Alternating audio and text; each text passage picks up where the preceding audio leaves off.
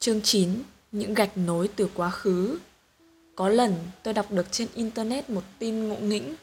Một phụ nữ người Ba Lan tên là Agat Zimeris đã đăng quảng cáo với nội dung Chúng tôi muốn nhận nuôi một ông hay bà Người sẽ sống, tận hưởng các kỳ nghỉ mùa hè Và đi mua sắm cùng chúng tôi suốt đời.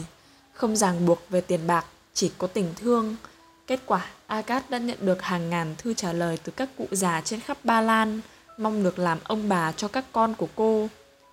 Câu chuyện đó làm tôi nhớ bà ngoại của mình quá đỗi. Tôi nhớ những ngày ngồi gọt cau với bà, lấy vỏ cau kết thành những chiếc thuyền thúng nhỏ xinh xinh. Bên thềm nhà, tôi gối đầu lên đùi bà, mắt lim dim ngủ trong làn gió mát thổi từ vườn và giọng bà khê khẽ kể chuyện thời con gái. Những khuôn phép đạo đức, những cách thức ứng xử hàng ngày được bà chỉ dạy qua những buổi trưa êm đềm, với giọng thì thầm theo cách mưa dầm thấm lâu như vậy. Nhà văn Louisa May Alcott viết rằng mỗi ngôi nhà cần có một người bà trong đó. Tại sao vậy? Tại sao mỗi khi nhớ về thời ấu thơ, ký ức về ông bà luôn là ký ức êm đềm nhất?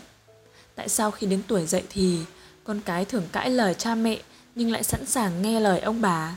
Tại sao cũng xuất phát từ yêu thương nhưng cha mẹ thường trách mắng, còn ông bà lại có thể bao dung, tại sao có những chuyện ta không thể kể với cha mẹ, nhưng sẵn sàng tâm sự với ông nội hay bà ngoại?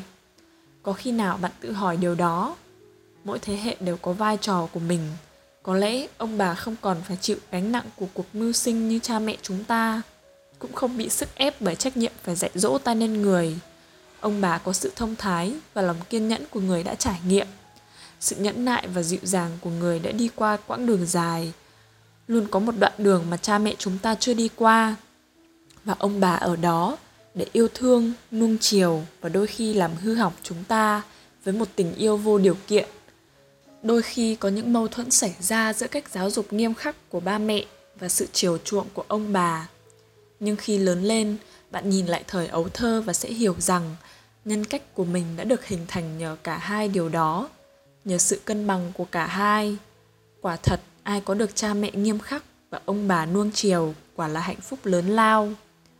Do cuộc sống bận rộn, không có thời gian chăm sóc thế hệ già, nên người nhật đã chế tạo robot snuggling ifbot có khả năng nói chuyện như một đứa cháu lên 5 tuổi để bầu bạn với người già.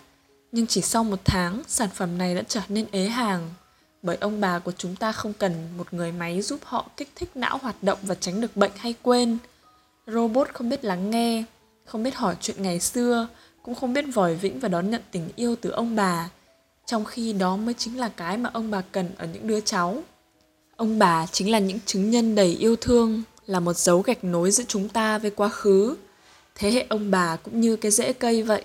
Bạn không nhìn thấy rễ cây, nhưng bạn biết rằng rễ cây luôn hiện hữu ở đó, là nguồn gốc của nhựa sống, là nơi khởi đầu của những chiếc lá non.